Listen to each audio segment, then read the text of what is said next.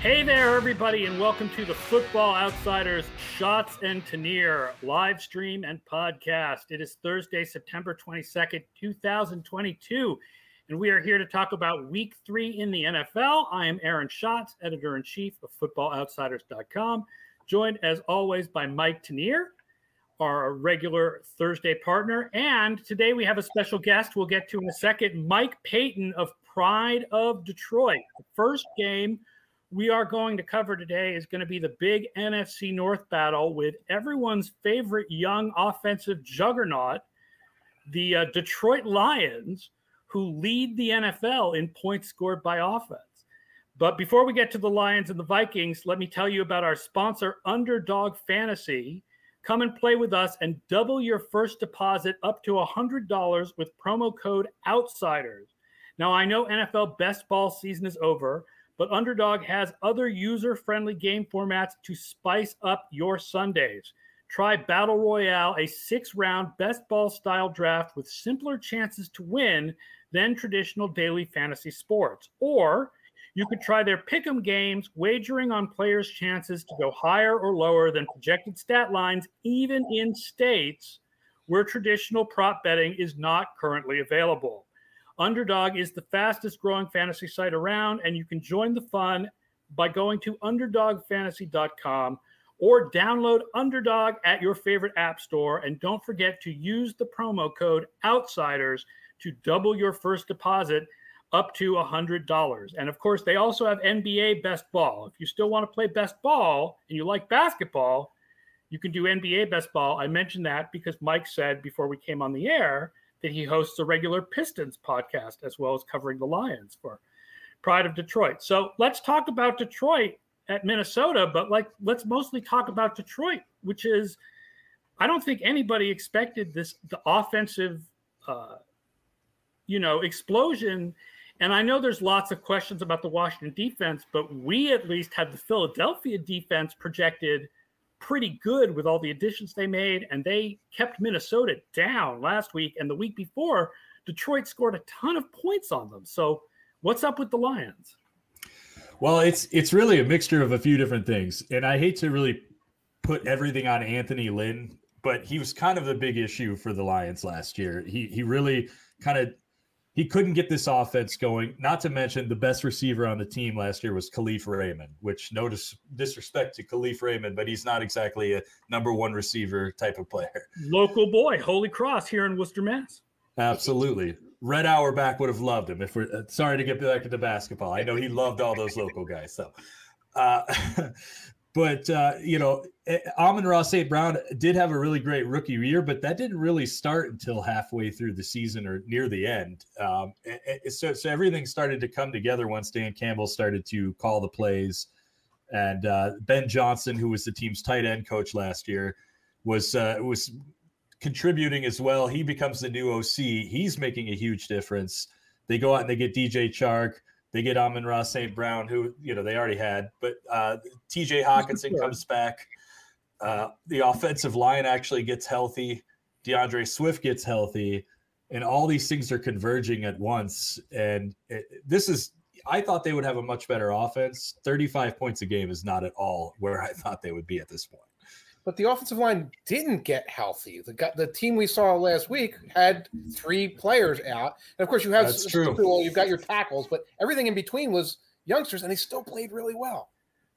Yeah, you know it. You got to you got to give Hank Fraley, the the Alliance offensive line coach, like a ton of credit uh, because getting a guy like Dan Skipper out there who had never started a game before, especially at guard uh, to to play as well as he did, it's it's it's a big deal. Um, when I when I say healthy, I, I mean and when they started the season last year, they didn't have Taylor Decker, and right. they had to move Penei Sewell over to the left, and um, but now he's back on the right. Taylor Decker's healthy. Frank Ragnow should hopefully be back soon. Uh, Jonah Jackson should hopefully be back soon, but the line is is much is a much better place than it was at the beginning of the season last year for sure.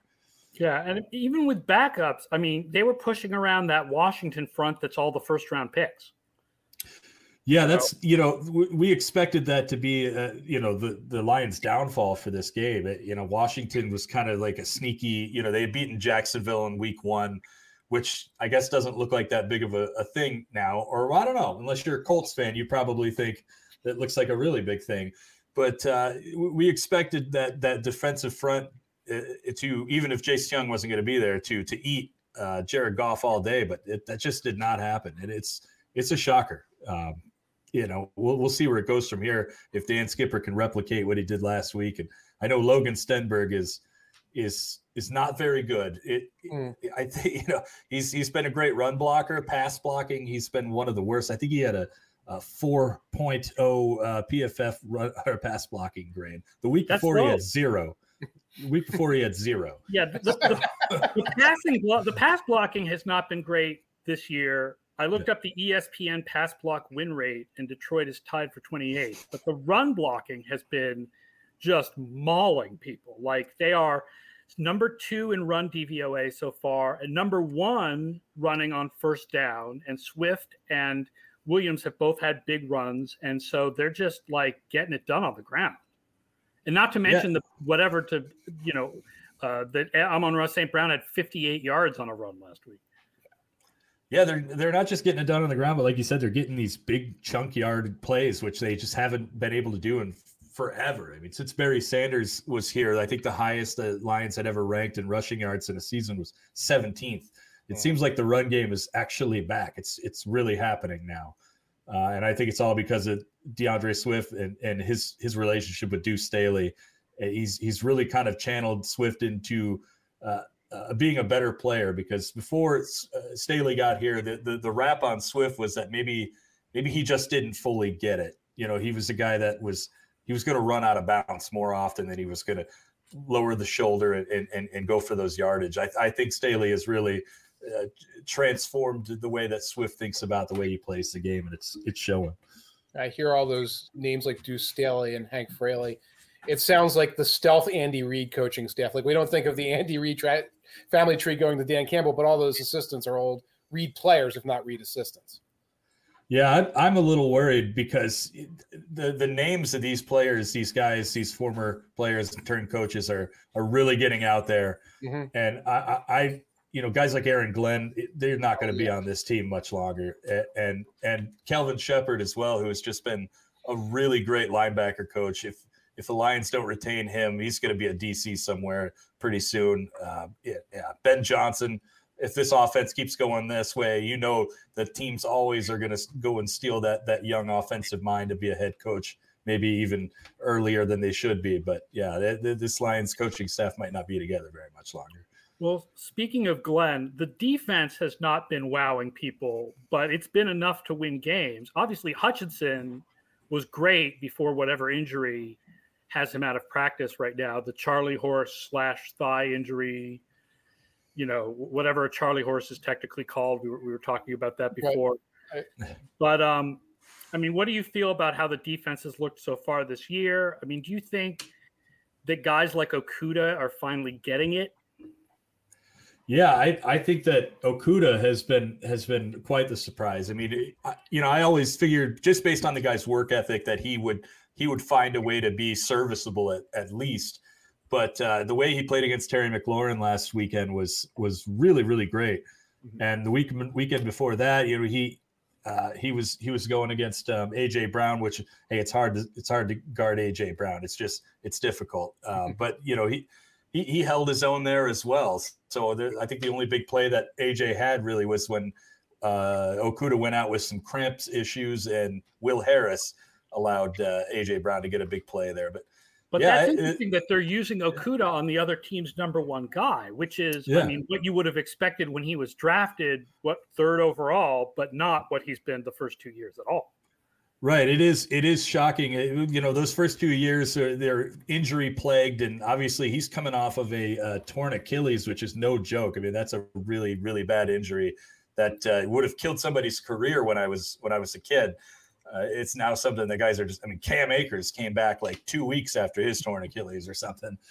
Uh, you know, so yeah, it, it it is it is it's not what I expect. I figured he at least be, would be cornerback two behind a, uh, Amani Oruwariye, but he's showing that he's he's easily going to be the number one guy uh, before you know it. And and as far as uh, defense as a whole, this is a lot better than than I expected it to be. I think they're uh, I think they're 17th in DO, DVOA right now, which is a lot a lot higher than anyone could have expected, yeah. considering they were like the worst defense in the league last year. But they're still so young. There's still so much things they need to get done, and uh, so many more players that they could add. I don't. I wouldn't expect them to be shutting anybody out this season. It's going to be a lot of shootouts, I would imagine. But what's what's funny is they're, seven, they're 17th in DVOA, but it's not like they're an average defense. They're awesome for a quarter, and then they kind of let down for. They were awesome the first quarter against the Eagles, and they let down for two quarters, and then they came back, and then they were awesome for the first half against the Commanders. I think from what I saw of the game, and then they let up significantly. So it, it's more like a high volatility defense that might be figuring itself out than yeah, I think that goes with the youth. I think that goes with the youth. Not that I've ever tested it like our higher volatility defense is more youthful, but it makes right. logical sense. Yeah, it gets the Eagles. You know, uh, they did have that great first first quarter, and you know, Aaron Glenn, uh, Lions defensive coordinator, said that he thought the team got a little bit too excited, and yeah. I think that there's something to that. I really, I you know, I, it's not it's not uh, it's not football strategy or analytics and all that stuff. It's just plain old. We are, are we got too big for our britches, and and I and I think that the Eagles made them pay, especially Jalen Hurts. Man, that guy is uh, you you cannot stop him, and and you saw that against the Vikings again on Monday. He's just he is something else. You get too big for your britches, you get a Charlie horse. Like this yep. 1950s analysis, but it seems to work. But you, I mean, watching the Eagles game and then that first quarter and, and in an Eagles bar, like what's happening? What's happening? It's like this Lions team came out like they just got an adrenaline shot to their chest. And they're yeah. blow, blowing everything up inside. But then it did seem to let up uh, like that would happen. Like, okay, we're now getting into the game and now we're making mistakes out of over enthusiasm or it's starting to wear off a bit. Yep. Or you just get figured out and you gotta you gotta you know make your adjustments and everything and it just uh, took the lions a minute to do that. And they almost came back and had a chance to win that game. It's just you know eagles are the better team. Who is a uh, malcolm rodriguez? Malcolm rodriguez. Sixth round wow. pick. Yeah like yeah. playing as a sixth round rookie. I, i'm sure there are 31 other teams going who is malcolm rodriguez right now? Because how does this kid go to the sixth round? He's uh you know not to bring up PFF a bunch of times, but he was the number one ranked linebacker in week two, a six round pick. Uh, this kid is he is unbelievable. He I think it, you know his wrestling background has a lot to do with it. I actually talked with uh, Oklahoma State wrestling coach uh, John Smith this week about some of the how wrestling kind of goes into uh, his football playing and and uh, it, you know he can get low and, and he can get the legs and he you know just watch him watch him tackle you could see that he's a wrestler you know you saw what he did to jason Kelce. uh, it's interesting because normally really you think nice. of a wrestling background as being more associated with playing offensive line like we had Stephen yeah. Neal here in New England for a long time because you think of the whole get low thing it seems to fit like but linebacker yes. get low for tackling it fits too yeah, you go, you take out a guy's legs, and and you know that's it. I mean, he can't run anymore, and that's exactly you know a, couple, a lot of his tackles are like just shooting double leg. Uh, it's it's it's been really fun to watch. I just never never thought this kid would when he got drafted. Honestly, my first response was, "Oh, well, he'll make it a great special teams player." And that was most of our responses. And then, you know, hard knocks happen and training camp happen, and it just it's like, is this kid really going to be a starter immediately? And here we go. He's he's pulling it off. Yeah. So this is uh, Detroit at Minnesota is actually the most important game in playoff leverage in our playoff odds simulations this week. If uh, Detroit wins, they go to sixty percent, uh, making the playoffs in sixty percent of simulations, and Minnesota drops to thirty-seven. But if Minnesota wins, they go to sixty-five percent, and Detroit drops to 32. So it's actually a pretty important game. Uh, Minnesota is currently favored by six, and they are at home. And I mean, I think everybody before the season certainly we felt. I mean, we had Minnesota on the rise. We had Detroit on the rise too, but we had Minnesota on the rise, and I think felt that they were a little bit better. But the weaknesses that they've shown so far, I think, kind of fit what Detroit's been doing. For example, Minnesota is currently 30th in DVOA against passes of 15 or fewer air yards. And Jared oh. Goff is ninth on those same passes. Like the shorter stuff has been the more is the more I mean, which is what you expect with Jared Goff is the Yeah. shorter stuff is the more successful stuff. And Amon-Ra St. Brown only has an average depth of target of like six yards. So uh, but Minnesota hasn't been good defending that stuff. Yeah, it's it's going to be a really interesting game, and they they split against the the the Vikings last year, and uh, you know I I everybody was kind of high on the Vikings. I, I don't I don't really get it myself.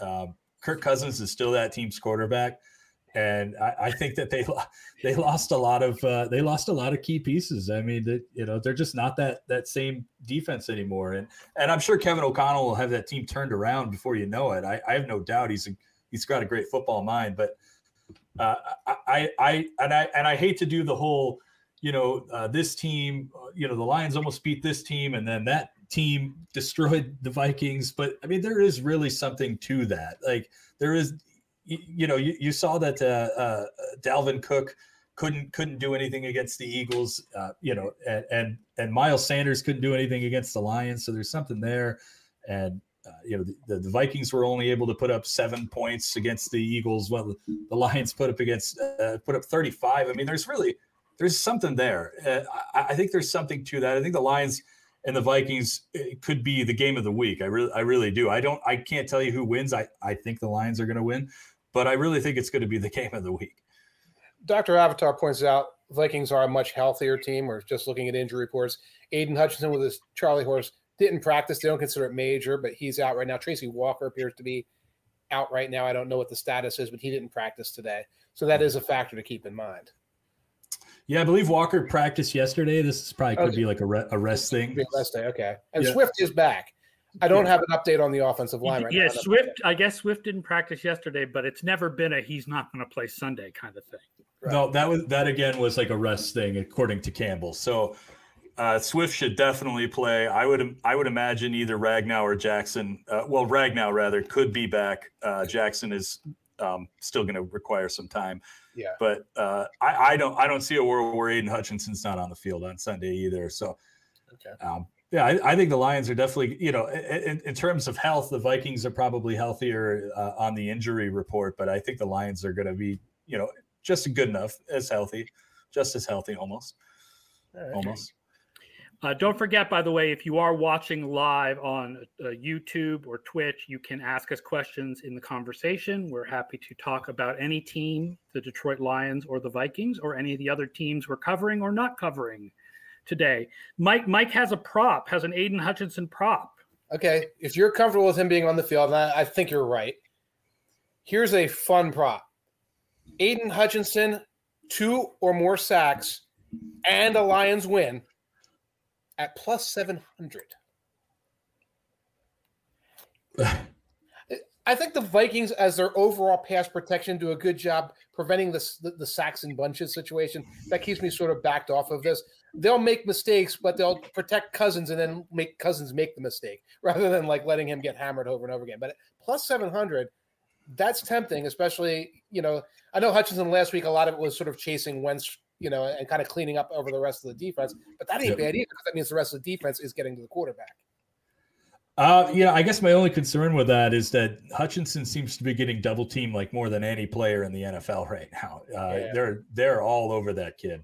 Uh, so if he gets the sacks, it might have to be in that cleanup sort of sense. But uh, I, I I've liked what I've seen from him, but I would I would like him I would like to see him just get back there uh, without without having to do some cleanup stuff. Which again, there's really nothing wrong with that. It's No. a sack's a sack at the end of the day. Right. And, and it, again, it means usually that your entire pass rush did its job. A lot of cleanup sacks in everybody's resume. All right. So we're a little bit spotty on that one, especially with uh, waiting and seeing in terms of health. Here's another one on the other side of the ball Justin Jefferson. And I took this one already. Over seven and a half receptions at plus 110. Not necessarily ready for J- Jeff Okudah to shut down Justin Jefferson at this point. If it's a shootout, it's a shootout. And I can't imagine the Vikings going back to Monday night's game plan where, hey, Justin Jefferson just went, gee golly, ham all over everybody. Let's feature Irv Smith Jr. Let's feature Irv Smith Jr. and tight end too in our game plan. I'm assuming they're going to slide back from that and go after Jefferson. So 7.5. The, the yardage is way up there, like 97 or something. But 7.5 catches for a guy they're going to try and force the ball to, I kind of like that one. Yeah, I would take that bet any day of the week. Yeah, absolutely. They're going to feature him for sure. Me too. Uh, Todd Singer, I'm going to bet Derrick Barnes is a Purdue guy because he wants to know how Derrick Barnes is doing this year for the Lions. Uh, n- not great. Not, not great. great. yeah. Uh, it, it, he's he has moments. You know, he has some some moment. He's he's he's very much like Jarrad Davis in the sense that like uh, he's he could be a great pass rusher if he can get home. Uh, but but it's not it, right now. Alex Anzalone is is above him, and I don't I don't see that going anywhere. And Anzalone is actually playing decently well, but Rodriguez is and, and Anzalone are your guys, and, and Barnes is kind of the the third man. Yeah. And I will point out Bosky 093's comment while the routes that uh, Amon-Ra St. Brown is running may be short, they are metaphorically deep. It's a part of the West Camus offense, existential passing tree. Yeah. That tracks. well, he made 58 yards on a run for crying out loud. And I didn't watch the game, so I can't tell you if that's an end around or one of those backwards lateral, actually a pass things. It was like an end around. Yeah. Yeah. Yeah, um, he's that kid's special. So he's you would definitely something. take Detroit plus six in this game. Yes, I, Mike, I would. I, yeah, well, go ahead. Uh, yeah, I, right now, I, you know, in our in our uh, score predictions, I, I have 35-30 Lions. That's that's what I've gone with. Yeah, well, the Lions are thirteen and six against the spread in the Dan Campbell era. Okay, they are spread. They're cover monsters even in losses when the spread, I believe the spread was at seven before Monday Night Football. I expected it to go down to four, four and a half because of the way the Vikings look. But you know, it's I'm guessing right now that the house is not being super volatile on that end. Give me the Lions in six any day, especially against a team like the Vikings. That even if they do pull out a victory, it's likely to be mush, and that you're going to be able to get in there and, and keep it close. But I, I'm thinking leaning towards Lions outright as well. Uh, I definitely, I think I would pick Minnesota outright, but I think with the spread, I'm definitely, I'm also with Lions plus six. I do think, you know, that these teams are closer together than we may have thought before the season. And um, yeah, I mean, I wouldn't be surprised by a Detroit win completely after watching Minnesota on Monday night, but I also don't want to overreact to one one bad Vikings game and a couple of bad Kirk Cousins throws. Because again, Kirk Cousins is look, Kirk Cousins is, and this is one of the reasons why we like Minnesota in the preseason. Statistically, right, first of all, Kirk Cousins is the quarterback in the NFL with the biggest difference between how stats see him and how film people see him. But he's like consistently like the 10th best guy in the league by stats. Like it just is really actually very consistent. Uh, I know that shocks everybody, but he is. Oh, maybe I have a Kirk Cousins I put Mike to sleep by talking about.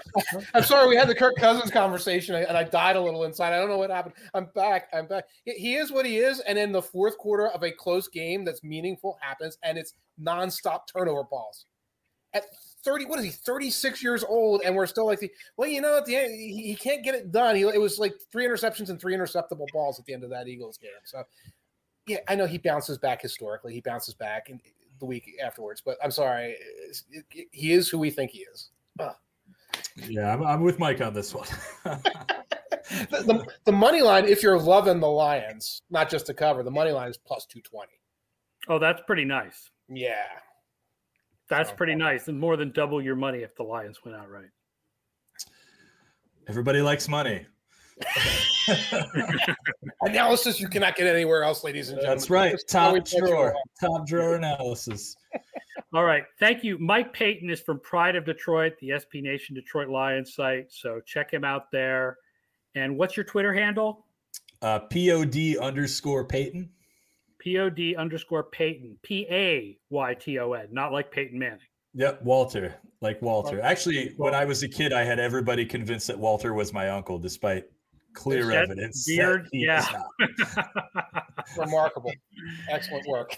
All right, Mike. Thank you so much for joining us, man. We really appreciate it. Absolutely, guys. Thanks for having me. All right, let's talk about some more of this week's big games. The next one we want to talk about is the other really big one o'clock game, maybe a bigger game, honestly, given that it features the Super Bowl favorites. Mm-hmm. And that is Buffalo at Miami, which not only features the Super Bowl favorites, but features the Mike Tanier 12 zillion star lock of the week. Part of one half of the 12 zillion star lock of the week. And that is this week's lock of the week. By the way, I'm up plus 100. If anyone's keeping score, and I am keeping score, we're going to keep track of it because I knew what was going to happen at the end of the Cardinals Raiders game, folks. I knew that was going to happen. Okay. I had it all planned. It was perfect prognostication that that's how that game was going to go. So, this week's lock of the week involves the Buffalo Bills, and I have the minus five and a half right now. Right. And the Los Angeles Rams minus three and a half, two game parlay plus 264. Okay. So what we're looking at here is a couple of top teams against some overvalued teams. I believe the Dolphins are overvalued right now. You can probably guess why. And I believe the Cardinals are overvalued right now because you could guess why. I took that money and ran last Sunday because that is an awful team. And I think we're going to touch on them later. But uh, we, are not doing the Cardinals today, but okay. we are doing the Bills and Dolphins. And I will say the Bills, that line is at six now. It was five and a half when you took the parlay. It's actually now at Bills minus 6 mm-hmm. because I guess the bettors are also a little hesitant. The Dolphins team that I saw in week one against the Patriots was not the Dolphins team that we saw in the fourth quarter against the Ravens. No, that was the 2007 Patriots that showed up in the fourth quarter against the, the Ravens. They were not there in the first three quarters either. Yeah. Um, and I was going through things, and I believe the Dolphins in first quarter DVOA are second to last. So the first quarter DVOA in offense, on offense, I believe they're second and last right now. They had interceptions and mistakes against the uh, against the Ravens. Haven't had a lot of drives. They haven't been on the field a lot, which is part of the problem because they're letting the other team move the ball early in games. Pretty sure they made they had a fumble or some other mistake against the Patriots. So they're a slow starting team right now. And again, they looked solid overall by the end of the game against the Patriots, but I don't know how predictive what we saw in the fourth quarter last week is going to be. I, I, don't feel like it is. I mean, I think you have to combine it with everything else. I will remind you the quarter breakdowns and the down and play breakdowns that we're going to be quoting are all available at FO Plus in the DVOA database. Become an FO Plus subscriber. Footballoutsiders.com slash subscribe. You know, Miami they did all that with deep passing. But remember, the Buffalo defense was like historically good against deep passes last year. And assuming that Jordan Poyer and Micah Hyde play, and they are a little injured. And so I don't yeah. think they're practicing right now. Yeah. But assuming that they play, I would think Buffalo is still, they have the the secondary and in particular the safeties to stop that deep passing. Again, if Hyde and Poyer play they have the pass rush to do it too. They're going to they're going to be able to go as they were in the Thursday night opener with yes. you know six seven people deep in the rotation there. That's still not a very good Miami Dolphins offensive line. So mm-hmm. it's one thing to say, well, Tyreek Hill's going to get his and threaten your safeties. He might. Tua's got to survive to get the ball there. I don't know how often it's going to happen. Buffalo is fourth right now in ESPN's pass rush win rate. Mm. And Miami's pass blocking is currently 23rd through Ooh. two games.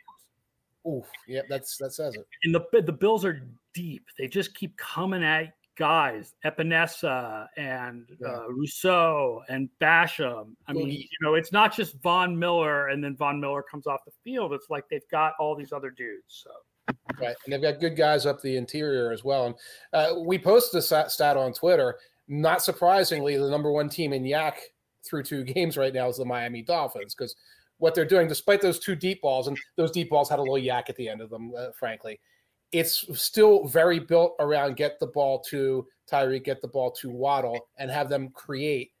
And you know that's that's fine. You're against one of the most uh, uh one of the most fundamentally sound defenses, one of the defenses going to get tackles and keep plays in front of them, and that's the and that's the Buffalo Bills. Yeah, I feel like if Poyer and Hyde don't play, well, that's different. Yeah, yeah, now I'm like, okay, that's not the Bills as Super Bowl favorites.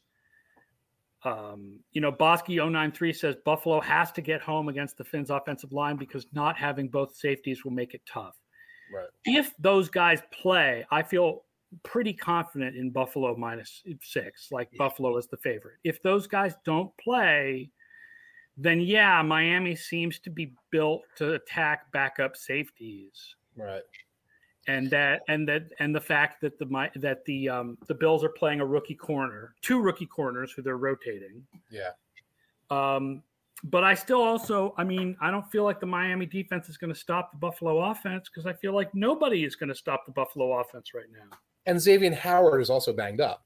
So we've got oh. an injury report on the other side there. Just their number one cornerback, just the guy who's most likely to try and do anything against Stefon Diggs. Gabriel so, Davis should be back. Gabriel and, Davis should be back. So throw to wherever Xavier Howard isn't. Yes, and, and that Xavier be, Howard is on the field on Diggs, Gabriel Davis could go off. Right. Right. So, so you know, there's questions on both injury reports. If you watch them out, you're back to square one, which is the Bills are well ahead in this matchup. Um, I will say that so it's Buffalo minus six, and we both agree don't bet anything on this game until you know what's going on with those safeties. Yes. The same is probably true for the over under, yeah. but I will say that assuming the safeties play, um, my new beta testing over under formula really likes under 52.5. I like that in it's, this game because high. I think my Miami's offense, if you, you know, if you think about Dave, the Dave ratings are 85% preseason projection. Okay. Like this early in the season, people jump to big conclusions based on one quarter when you should really consider what we thought about these teams two weeks ago as still. Mm-hmm being the majority of what we should think about these teams. And based on that, Miami's offense is not the best in the league. Like, no, no. That's not no. what we thought two weeks ago in one quarter. It's not what we thought after the New England game where they won 20 to 7. And with a defensive score. With 20 right, to 7 with a defensive score. We shouldn't think that after just one amazing quarter against a Ravens depleted secondary. So I like going under on the 52.5 here. Although, again, the way the Bills are scoring points, maybe you should never go under in a Bills game. well, that's way up there at 52. So that that covers your 37 to 7 type of situation if it comes to that. I don't think it's going to be that disparate, but possibility. I don't like playing that under because I would rather root for the fun. But if you're if you're looking if you got to play the over under, I would say go under there. I'd rather be like more scoring, more goofiness. Let's go and not have that like on my conscience. Yeah. All right, another one o'clock game. Baltimore at New England in the uh, Do My Best Sal Paolantonio. This is the most important game of the week because I'll be there. uh, Ravens favored by two and a half on the road in Foxborough. Somehow the Ravens have started the season as the number one team in passing and the number 32 team in running. Yeah. I, I will say fumbles play a role in that. Mm-hmm. And J.K. Dobbins is supposed to be back this week to start at running back. There's no, that is a stat that in no way can possibly continue. There is no way that the Ravens will finish this year below average running the ball. And one of the things is if you look at stuffed rate, which you can find in Football Outsiders, Ravens number one in stuffed rate right now. They get stuffed for no gain or a loss 33% of the time went back and looked at this. Now there are a couple of Lamar Jackson runs in this, and including stuffs on fourth down. I believe Kenyan Drake has been stuffed something like six or seven times in 18 carries. Michael Davis has been stuffed three times in seven carries. And Justice Hill is in there as well with one or two stuffs. I don't have the numbers right in front of me, but part of that was the the footing in week one. If you watch that Jets game, that was a very slick. It wasn't the Bears game, but it was a very slick surface. There was some slip and fall stuff those running backs, it's a good example of just replacement level running backs, like week in and week out. Davis is replacement level. I know there was a lot of talk about him last year. Kenyan Drake was released by the Raiders. That's replacement level. Like we we'd rather have Ameer Abdullah in the fifth round pick from Georgia. So uh, if we can, re- if the Ravens replace them with Dobbins, then you do have a situation where instantly you turn some of those stuffs into at least minimal games, productive games. You convert some third and shorts, and then you're a different rushing attack and offense. Yeah. The Patriots are 11th so far against the pass, 17th against the run. The defense has been a little bit better than I expected so far. Yeah. And the offense has been, you know, I think exactly what we expected, which is not as good as last year and predicated on short passes and lots of runs and um, you know, good enough to beat Pittsburgh because Pittsburgh's offense sucks, but um, get a get a muff punt to get to a 10 yard touchdown drive. That helps in that game. That helps a lot. Yeah. So right, right. Like I, I mean, I feel pretty good about the Ravens in this game. Like I feel like the Ravens are the better team. Right. They look like the better team. And uh, again, by nine minutes left to play in the fourth quarter, they look like they were cruising to a victory. They'd be two and zero. People will be talking about how good Lamar Jackson has been as a pocket passer, while still getting big plays along the way. So take that, and you can't obviously you can't take what is like twelve percent of the season at this point away, which was one fourth quarter. Uh, but if you were to take that away, they would look like a much better team. And one of the things you pointed out, I think the Patriots have a good defense, and I think it's a solid defense. Played a couple of Swiss cheese offensive lines Miami, so, right? And then, yeah, Miami we and just a ridiculous, ridiculous offensive line for the Steelers. This is going to be trickier. I don't think the Ravens have an elite line right now, but it's always put together well enough to, to do what it needs to do. So I think it's going to be trickier on that side for the Patriots. Patriots currently 26th in ESPN's pass rush win rate. Really? So yeah, not that's not great. So they they're going to need to. They're not winning their one-on-one battles, which means they're going to need to blitz. And I feel like last week the Ravens showed they've got some plays now for Lamar Jackson to beat the cover zero blitz. It's not like last year where the Dolphins like made him look like a fool when they did that all the time. Like he was beating them with that this week. He was beating them this week. Uh, Bateman looks better as a deep receiver as well. Demarcus Robinson has provided something. I thought that that was just a nothing pickup. It's like a big professional guy who is a is a bigger target downfield, which I think that that Lamar's lack. So yes, they can do more against the we're just going to jailbreak blitz than last year. So the FO plus, uh, the FO plus picks uh, have this game really close to the line. Yeah, yeah, they don't. But I feel more confident about the Ravens than I think the picks do. I would lean Ravens. I'm I'm not actually playing this game at no. all. I, I haven't seen enough right there. And looking at our picks, I was like, yeah, I'll just walk away from it. If I felt like I was doing a parlay, I would pick the Ravens. It did start as Ravens minus three and has moved towards the Patriots. It went from from Ravens three to Ravens minus two and a half. I'm trying to look if I even put uh, anything in my list here for. No, I don't even have a, a prop picked out for this one. So. Yeah. All right, the last one o'clock game we want to talk a little bit about is Philadelphia at Washington. Eagles uh, favored by six and a half points on the road against the Commanders. Um, I will, the stat that I'll pick out from this the Eagles are second against wide receiver one through two weeks. And again, don't forget you can get the defense versus types of receivers numbers in the FO Plus database by becoming an FO Plus subscriber. Darius Slay has been phenomenal through the first two weeks of the season. And I went and looked, and yes, last year they did basically use Slay against Terry McLaurin. And McLaurin had a 46 yarder on Slay, but otherwise it was very strong coverage. To get McLaurin the ball, they had to drag him and slant him and do all this short stuff with him.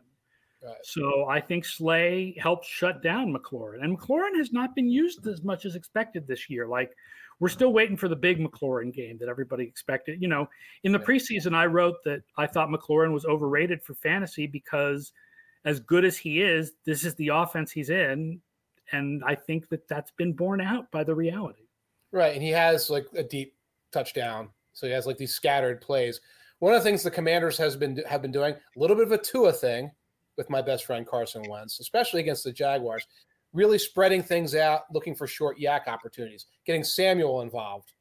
Lots the, of Samuel, yeah. So Samuel. And Dotson also has a, a, deep touchdown, but they've been trying to get Dotson, who is a good guy for YAC, underneath. They've been using the running backs more than I'm used to seeing Carson Wentz use his running backs. They've been getting Gibson involved as well along the way. So there's a lot of spreading things out and trying to get those underneath quick reads, quick throws, and they've had some success with that. Again, uh, it was it, they were strong offensively for the first quarter and fourth quarter against the um, Jaguars, and then the entire second half against the Lions. And I feel like if the Lions were pushing around that Washington front on run plays, what is this Eagles offensive line going to do? This is like possibly the best offensive line in the league.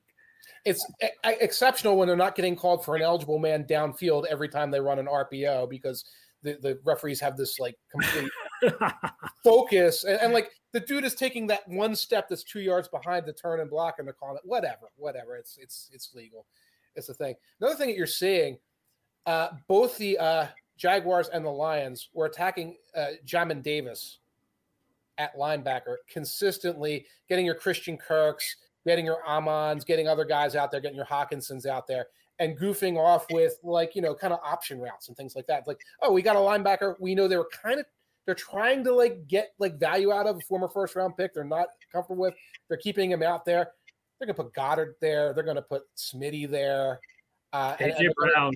Oh, they're going to try and get AJ Brown in the slot and see who follows him in there, et cetera. There's going to be a lot of opportunities in the tackle box and beyond for the Eagles to attack the, the, the Commanders. Yeah. So I would. This game is uh, Eagles minus six and a half. Yeah, I, I would say Eagles. I, I'm, I, you know, I'm super high on them this year, and I, I, I, I would like them to cover the spread. Right. This is one of those games where I think it's either going to be an Eagles blowout, or Wentz has actually has this moment where he like transcends time and space and shocks the Eagles and blows them out. It's like 90% one thing, but 10% the other thing. I'd lean on the Eagles side of that though. Yeah.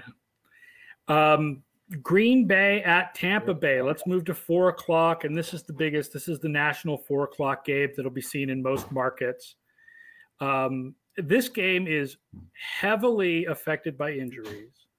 It's the most important game for Super Bowl odds in our simulation. So Tampa Bay makes the Super Bowl 27% in simulations where they win, 19% if they lose. Green Bay 15% if they win, 8% if they lose. Ooh. But oh my God, like I have no idea who's playing receiver for Tampa Bay and who's not, except that I know that Mike Evans is not. Mike Evans is not. He is suspended. Chris Godwin did not practice today. Julio Jones did not practice today. Cole Beasley has gotten Tom Brady to respond to his DMs, and he is there, but I don't know what kind of role he's going to play. And there's injuries elsewhere, like Akiem Hicks. Akiem Hicks. The Packers have injuries also. The Packers have injuries among their wide receivers. Guys aren't practicing. Oh, God. So the line is Tampa Bay minus one, and it started out as Tampa Bay minus three, I think, and it's moved a lot because of these injuries. Yeah. Um, the Packers, I will say, like that great Packers defense that everyone thought we were going to see, still not seeing it. No. Currently 31st in ESPN's pass rush win rate. They are 31st against the run, DVOA on first down. Hmm. They are 30th against the run, DVOA on second down. So uh, maybe a big Leonard Fournette game. It could be a big Leonard Fournette game. I want. I, I, pulled something up from Sports Info Solutions, which I hope I still have. Um, I want to go over a little bit about the deep passing in this game. 15 plus uh, air yards, so deep passes. Tom Brady, 17 attempts, just six completions that's the impact of having Breshad Perriman as your wide receiver one for one of it. So 17 and six, that's bad. Our guy, Aaron Rodgers, three of eight on 15. He's thrown eight passes of 15 plus yards downfield. Okay, that's that's that's less than Cooper Rush, folks. He's thrown less passes downfield than Justin Fields, than Cooper Rush, and Baker Mayfield, uh, as they try to work around the fact that they don't have a lot of receivers and they're trying to dink and dunk on the sidelines. So this is a we're like through the looking glass for a Rodgers uh, uh, Brady game here, and we we have to look to the running games and the defenses a little bit. Tampa Bay currently the number one DVOA defense against the pass. Useful title says with all these wide receivers out for the Bucks, how much is Brady missing Gronk right now? I know who he's I know who he's missing more, but he's also missing Gronk. Who do you think he's missing more? Edelman? Gisele. Well, or maybe not. Maybe not. Like, I don't think that has anything to do with the number of wide receivers who are out for the Bucks. it's a, I think the Brazilian mafia got to them, but that's my own. That's my pet theory. So, um, but yeah, you have uh, you have a prop for this game to talk about. This is the worst prop in history, and it goes back to what we were saying a moment ago. This is schmuck bait, dumb nephew prop, but I'm going to throw it out there for everyone to enjoy here. Uh, Aaron Rodgers and Tom Brady combined 600 plus passing yards and six t- plus passing touchdowns. So 606, Brady and Rodgers combined at plus 400. Yeah, I mean, given the state of the receiving cores, I'm I'm hesitant. it's not even like it's plus 400. It's not even like, well, you know, plus 800, plus 900. Like, okay, I'll, I'll, I'll there's not even enough meat on the bone for it. This is that's a, that's a super casual bettor uh, special that I, I pulled up. But I will say the over under formula likes over 41 and a half. Yeah, because it's so low. Because it's so low. Because it's very low. Yeah. I mean, the Tampa Bay the Tampa Bay defense is pretty good, but that's very low. What's your pick as far as Tampa Bay minus one? I mean, it's basically zero at this point. I'm I'm taking the Packers, and, and, and to be clear, I took the Packers already.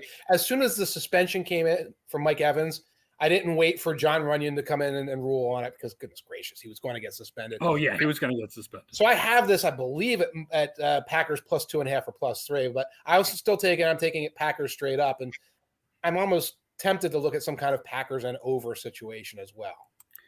I'm leaning Tampa just because. I'm a bigger believer in the Tampa defense. But I agree, this is a really close matchup. It could definitely go either way. And with the number of injuries in this game, I would not want to bet on this game.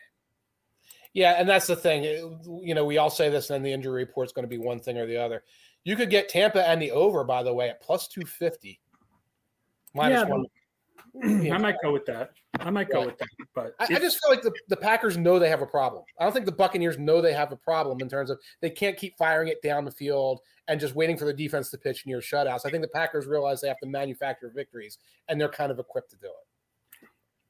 All right, one more game to talk about, and that is the night game San Francisco at Denver. Uh, San Francisco is favored by two mm. on the road right now.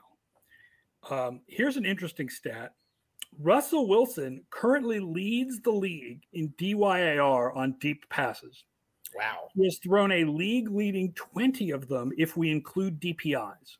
Right. And he's 11 got 11 of those, 11 of the 20 are to Courtland Sutton. and by the way, the 49ers DVOA is number one against short passes.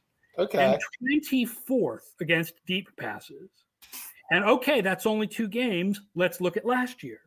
Last year, third against short passes, 31st against deep passes. So, like, wow. Yeah, this defense is built for Russell to, to cook against them. Now, one reason that it's all going to uh, Sutton is Jeudy is hurt. I was just trying to get an up the minute yeah, what's the deal on Jeudy's health? Right, obviously. I, I, I haven't found anything recently, but it looks like he's going to miss this game. It seemed like it was a bad situation. If you're without Jeudy and you're without uh, Patrick, which of course you are. No, now it's like you're feeding Sutton because otherwise Tyrie Cleveland is your Tyrie Cleveland, Kendall Hinton, the, the Surgeon General, he's still back out there, and you have KJ Hamler running around, but that's that's an underneath target. You don't have the the tight end talent you had in the past, so you are going to be feeding them. But that said, and you mentioned DPIs, there were several DPIs. Launching it to Courtland Sutton and hoping for DPI, I believe there's three of them. Uh, Courtland Sutton has three DPIs this year. Yeah, that's a perfectly good strategy. I'd yeah. go with that. Um, Denver is also second in adjusted line yards on offense. Nice. Uh, San Francisco's defense, however, is fourth in adjusted line yards on defense. So that is an interesting strength against strength matchup when Denver wants to run the ball. Right. Now remember San Francisco does have the downpour game in that's half right. of their data right that's now. That's that's, that's, that's part of it, right? And and the other half is the Seahawks. So we there's a little bit of a, a thing there. I think what we all know about the Broncos through two games is the goal to go situation has been an absolute train wreck. Yeah. And we were chatting earlier uh, a couple days ago. They were dead last in goal to go DVOA. The Vikings submarine under them. Um, but it's kind of like a, but the Vikings, you know, okay, they get to the nine yard line, they kick a field goal. The Broncos, it's fumble, fumble, three plays from the one yard line, they're incomplete passes, and then a field goal attempt, things like that. I feel as though that has to be straightened out. You just mentioned the line yards. Yeah. You have Russell Wilson. You do have other targets besides Sutton if you're going uh, on short plays if the Broncos turn that around to just normal red zone efficiency, they're going to look like a very different team. I, I also feel like at some point Hackett has to stop making these blatant mistakes. Bosky 93 says Hackett was in position to have Eggos for breakfast, but he blew the clock management, wasted a timeout, decided to go with Pop Tarts, then got delay of game penalty and was forced to settle for cereal. I like cereal.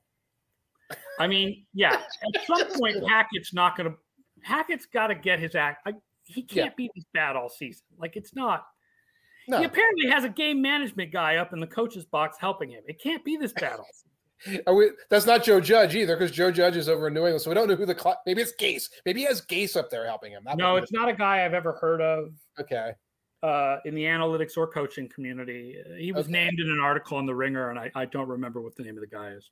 Right, but like fourth and one, these twenty yard, that was like a twenty yarder and a twenty-two yard field goal. Like you said, the line yards are high. You've got both Williams and Gordon. If you're like, well, Gordon's our short yardage guy, fine. You've got Risner on the line. You've got Bowles on the line. Just power these uh-huh. plays in. And again, if you had done that, you probably would have had a more lopsided score last week, and you probably could have come up with a week, win in week one. Yeah. So I don't know. It's it's Denver plus two, San Francisco minus two. Who's your pick, San Francisco or Denver? I'm taking Denver now. Normally, backup quarterback, first week as a starter, I jump on that. Cooper Rush last week got a little victory out of that one. I don't think that applies with Jimmy Garoppolo because what you're usually looking for is a efficiency caused by the public overreacting. It's some clown I've never heard of, and they go that way, and the house accommodates them because they want to middle out the money, et cetera.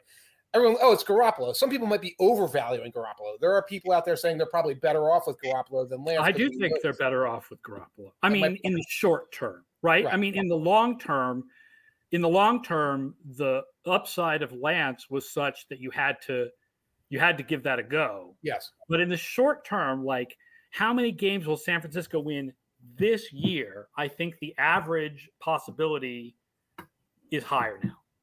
and it's definitely the small sample size Lance we saw week one in the rain, last season in his cameos, Garoppolo's better than that guy. The theoretical Lance that we all expected to start seeing, that's a different story. But yeah, for right now, like, okay, we know what this is. That was a mystery box. I'm going with the Broncos. Yeah, I'm going with the Broncos plus two. I'm also going to uh, point out the over under on this is 44.5. Okay. The projected over under for my new system is 44.5. Wow. It's almost as if the house uses a lot of analytics to pick over unders. And it was always special sauce, and we sort of catch up to them over the decades and wind up reaching similar conclusions. Yeah, well, I mean, I will say, like, also, I think we passed them. I think we passed Vegas in like 2005 or six, uh, and then Vegas passed us right back. Like, there was a point early on in Football Yeah. Outsiders Mhm. where I was getting like 55% and 56% against the spread, Right. and that lasted for like two years. Right. And then Vegas wised up to any of that. So They, that was, they, they have resources that yeah, we they know. don't. Yeah, yeah, right. So, you know, but yeah, that that's an indication. Uh, I'm just steering away from that over under. There's not there's no meat on that bone. people will notice if you are listening to this show, if you're watching it live or you're listening to this show on Thursday afternoon, we didn't even bother covering the Cleveland Pittsburgh game, which explains how we feel about it. It's going to be a slog tonight. It's going to be an absolute slog. It, it's hard to watch. I mean, everyone's seen, I think, the Steelers' offense at this point, and that's tough to watch. And I, I went back and watched Browns Jets, and the Browns have a more paint by number offense than the Jets right now in terms of you know run, run, play action short, run, run, play action short, and it's okay ish. But this is going to be. I, I don't even want to. I'll be there on the Discord tonight. Yes, join us on the Football Outsiders Discord to talk about how much we're not enjoying this game compared to last week's Thursday night game. Right. Right. I'll be there by the middle of the first quarter with a beer in my hand once marching band stuff is done and, you know, complaining. And uh, the Discord link is below this video on YouTube. So make sure you join the Football Outsiders Discord and come talk to us live during games. Uh, thank you all for watching and for listening afterwards on the podcast network. Don't forget to please like the show, subscribe to the show, and tell your friends about the show so we can build the awesome Football Outsiders uh, live stream audience. Tomorrow, uh, Cale Clinton and Derek Klassen at 1 Yes. p.m. Eastern with film show, with Yes. film clips. This week, not featuring any music. What happened last week with music? Uh, Derek, I think when he was recording one of the film clips, had music going on his computer, and it recorded the music over the film. Oh, I missed that one. We're not we're not doing that anymore. Oh, my goodness. Little copyright infringement between friends. What's the problem? I don't see a problem. So tomorrow, one o'clock Eastern, join Derek and Cale for the film show. Uh, Mike will be back Monday at one. I will be back Tuesday at one. Enjoy Thursday night football as much as you can, people, and enjoy week three. And we'll see you next week.